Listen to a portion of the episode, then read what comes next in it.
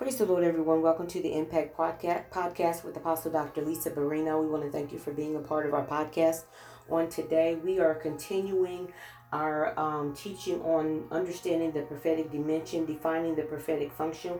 Today, we are on characteristic two, which is going to, uh, we're going to talk about prophets speak for God. Let us pray. Father God, we glorify and magnify your name on today. We thank you for this opportunity to speak life and wisdom and understanding into your people. We ask that you give us a spirit of revelation, um, oh Father God, that we might impart um, what the Spirit is saying unto the church now when it comes to the prophetic. Um, we thank you for your goodness and for your mercy. In Jesus' name, amen. Um, we do not own the rights to the music that you're listening to.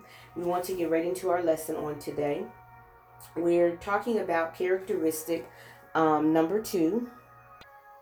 The first characteristic, number one, we talked about prophets are called by God. Number two, we're talking about um, prophets speak for God. There are several words used in the Bible which, if looked at closely, give great insight into the function and wider operation of the prophetic ministry. We will look particularly um, at four of them on today. The first word we want to look at is the Hebrew word for um, seer, which is the word roe. It's spelled R O E H. And we see this word in First Samuel chapter 9, verse 9.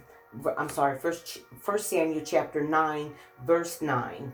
Samuel indicates that before the term prophet was in common usage in Israel, individuals functioning in that ministry were called by the term seer. In other words, such an individual was described by his operation rather than by his office. Prophets are seers. They have divine ability to perceive on several different levels into the unseen realm or events and circumstances, either past, present, or future and reveal or speak the mind of God. One of the other Hebrew words is the word naba in Hebrew. It means to prophesy, to bubble up, to gush forth, to pour forth. This is the most frequently used word in relation to prophecy in the Old Testament. In its different grammatical forms, it is used 424 times. The term describes the process that takes place in the prophet when the word of the Lord comes forth. The word bubbles up, gushes forth, or pours out of the innermost being of the prophet as he moves in faith and activates the prophetic flow to speak the mind of God in a particular situation. The word also focuses upon the important aspects of man's cooperation or co laboring with God in the prophetic process. The Lord of Jeremiah, that his, the Lord told Jeremiah that his word would be in the prophet's mouth.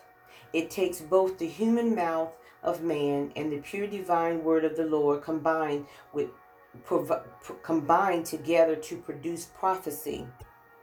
We also find another word called nataph. It's spelled N A T A P H. The word means to prophesy, to drop, to fall as drops of rain. This word is used four times in the Old Testament in Revelation in relation to prophecy and is the word used in Micah chapter 2 verse 6 and 7. It describes another important dimension of the prophetic process that takes place when the prophet begins to prophesy. The word of the Lord drops from heaven as the drops of rain fall to the earth, moistening the ground. There is a purely heavenly dimension to the word of the Lord. The combined understanding of the three words describe, discusses clear discusses clarifies in the dynamic spiritual process that takes place as the true word of the Lord flows out of the mouth of the prophet. The word of the Lord is divine and heaven born as it drops down into the heart and spirit of the faith-filled prophet and those that hear the and those that hear the word. It also pours forth and gushes out of the spirit of the man of God or the woman of God as he or she opens up to the prophetic flow and activates his speaking forth by faith. It produces revelation and perception in the man or woman of God as as he sees or she sees and discerns into the counsels of purposes of the purposes of God in the mind of Christ begins to flow within him or her. The process of speaking for God involves a pure harmonious flow between heaven and earth as the prophet proclaims, thus says the Lord. The other word in the Greek, propheteo, is spelled P R O P H E T E U O, is to prophesy as well in the Greek. This word is used 200 times in the New Testament in several different forms. The word is derived from two Greek roots pro, meaning forth or for, and phemi, meaning to speak. Thus, the word describes the two streams of prophetic ministry as the prophets speak for God. To prophesy means either to speak forth, 1 Corinthians 4 1 or to foretell. We see this in Matthew 15 7. The same word propheto is used in both cases. Most prophetic ministry is a speaking forth from the mind of God, but there is also there is also a predicative aspect of the prophet's ministry where the prophet foretells or reveals the future counsels, plans, and purposes of God in human lives in the churches or the nations. Standards from Moses. Moses declared that the prophet was a spokesman for God and defined the heavy human responsibility that such a calling carried. In Deuteronomy chapter 18, verse 18 through 22, Moses says, I will rise up from them and a prophet. The Lord says, I will rise up for them a prophet like you from among their brethren, and will put my words in their in his mouth, and he shall speak to them all that I command him. And it shall be that whoever will not hear my words, which he speaks in my name, I will require it of him. But the prophet who, who presumes to speak, who presumes to speak a word in my name, which I have commanded him to speak, or who speaks in the name of God of our gods, that prophet shall die. And if you say in your heart, How shall we know the word which the Lord has spoken? When a prophet speaks in the name of the Lord, if the thing does not happen or come to pass, that is the thing which the Lord has not spoken. The prophet has spoken the presumption has spoken it presumptuously. You shall not be afraid of him. Moses emphasizes several principles here. The first one is the prophet speaks with his own mouth the words of the Lord. We see this in verse 18. When the word of the Lord comes forth, the recipient is required to hearken, that is, hear and obey. If he refused, if he refused, he opened himself to judgment of the Lord. We see this in verse 19. A prophet speaking presumptuously in the name of the Lord opened himself up to severe judgment of the Lord. We see this in verse 20. All of these principles reveal to us the very serious nature in which God views pro- pro- prophetic ministry and the conduct, the conduct and integrity of his commissioned prophets. God's words, character, and integrity are at stake when the prophets prophesy. Therefore, all human participants, both those who deliver the word and those who receive it must be of a pure heart and be willing to obey the requirements of the Lord. But Moses also lays down another extremely important principle of the prophet's ministry. That is the dynamic relationship between the word of the Lord and the result that follows. In Deuteronomy chapter 18, verse 22, it says, When a prophet speaks in the name of the Lord, if the thing does not happen or come to pass, that is the thing which the Lord has not spoken. The prophet has spoken it presumptuously. You shall not be afraid of him. In Jeremiah chapter 1, verse 9, the Lord says, I have put my words in your mouth. The Hebrew word translated words is dabar, the words of God. The word of the Lord was regarded almost as a living entity having divine power in itself to go forth to accomplish the thing, the thing spoken. Debar was a peculiar word that could mean not only the word that generated the action, but also the action which was the result of the word. In 1 Kings, verse 11 and 41, it says, And all the rest of the acts of Solomon, which he did, the word acts is also translated dabar. The word dabar indicated two aspects of one process. On the one hand, it was the spoken word that went forth as a word of God or as the word of God. And on the other, it was the accomplished deed produced by the word. When God's prophets speak the word of the Lord, the word spoken is not only declaring the mind and purpose of God, but also looks forward and sees the end result already accomplished. Glory to God. Now we want to switch and talk a little bit about the ministry of the church prophet. It is very obvious from a reading of the New Testament that prophetic ministry was known, demonstrated, and received as a firm um, feature of the function of the early church. Early saints did not hold a skeptical attitude to reject the prophetic, but instead were exhorted by Paul to desire earnestly to prophesy. 1 Corinthians 14 39.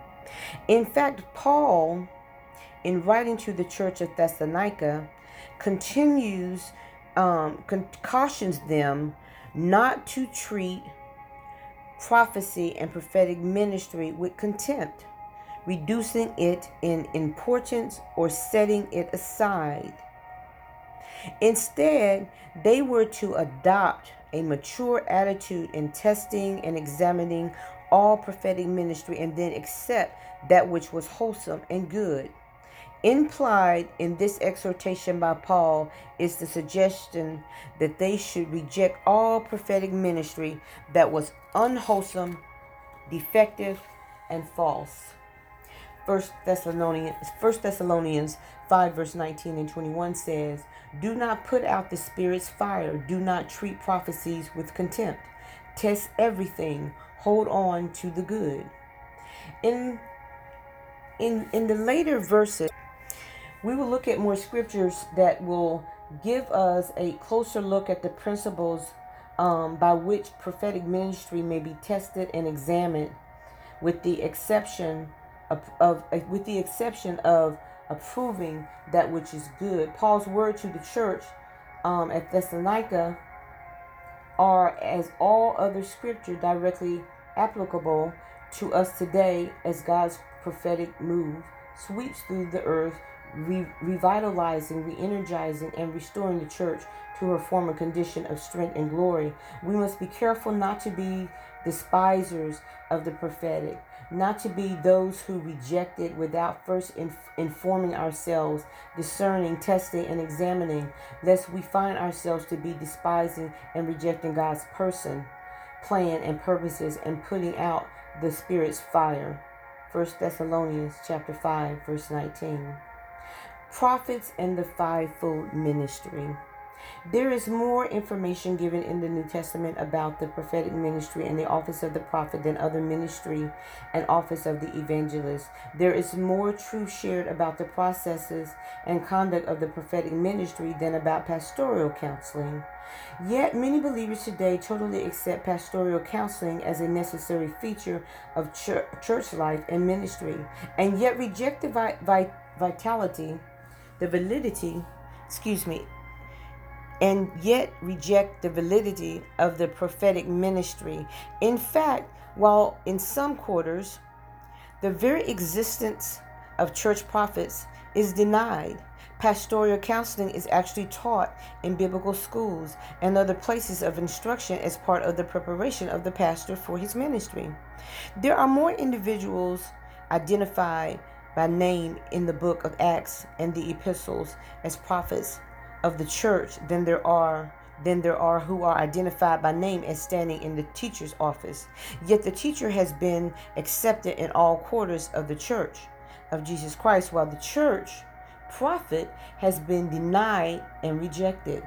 Let us emphasize this point and true that in truth that has been discussed before that Jesus and the Jesus as the head of his own church has set in the body five governmental offices of apostle, prophet, evangelist, pastor, and teacher.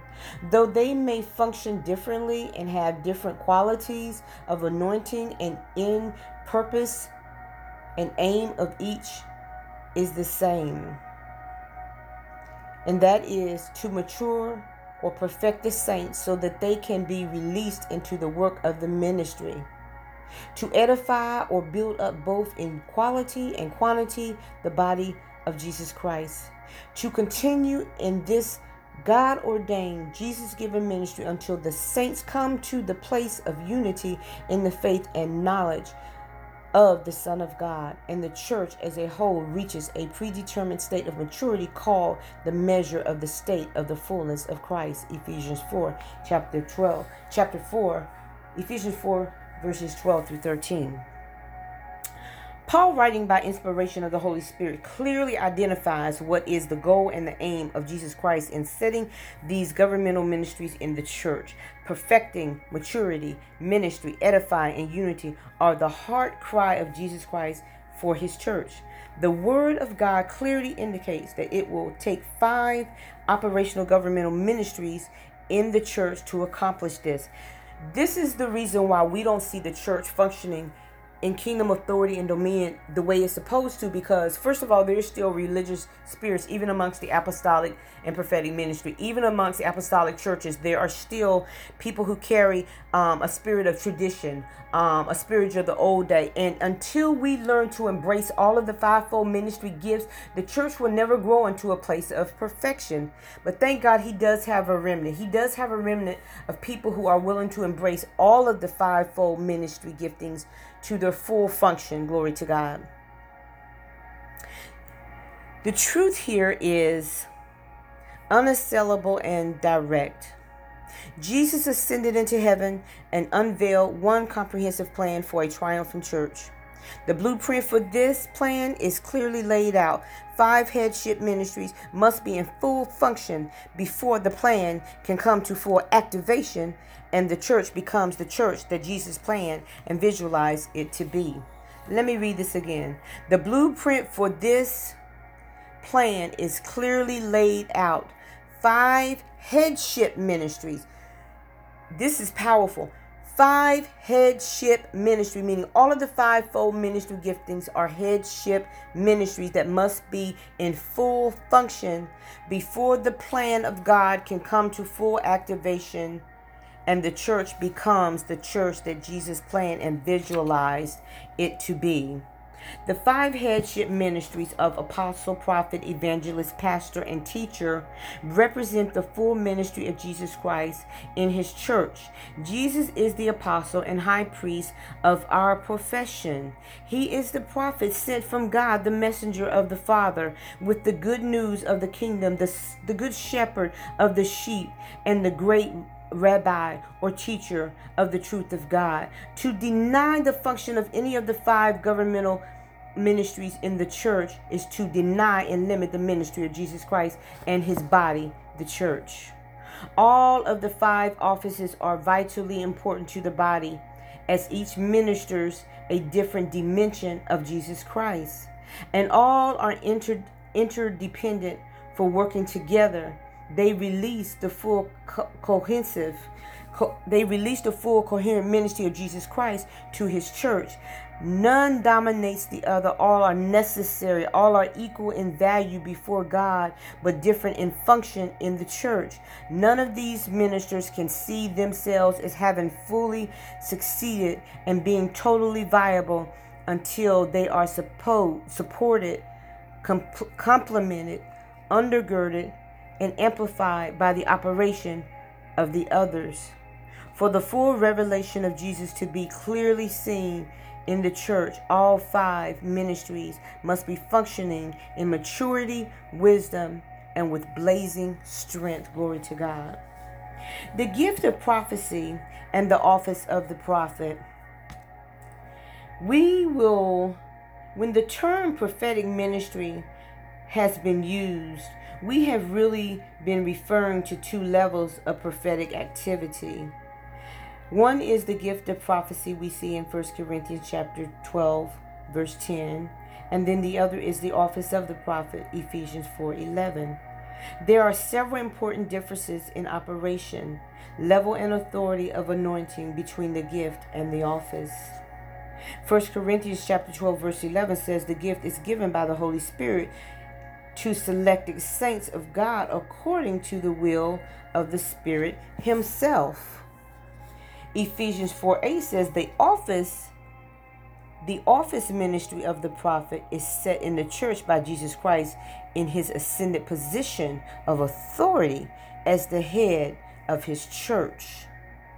The gift is given and indicates our membership, ministry, and position in the body of Christ, for we are corporately the body of Christ and members in particular. 1 Corinthians 12, verse 12 and 27. The office ministry indicates a headship function and administrative capability and government within the Church of Jesus Christ. The gift of prophecy is given to edify the church. 1 Corinthians 14 4, the office of the prophet functions within the church but also extends beyond to the nations. The gift of prophecy functions in the area of edification, exhortation, and comfort. We see this in 1 Corinthians chapter 14 verse 3. The office of the prophet functions in these three areas but extends beyond that to areas of direction, conferral, activation of gifts, correction, judgment, and confirmation and equipping. Father God, we just want to thank you for this opportunity to impart understanding of the ministry of the church, the ministry of the church prophet.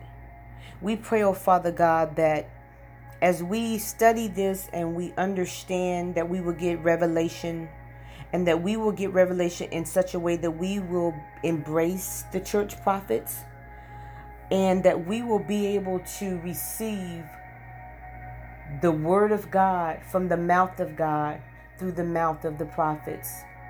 Father God, we ask that this word would be sealed by the power of the Holy Spirit, that it would not return void, but it will accomplish everything it is sent forth to do.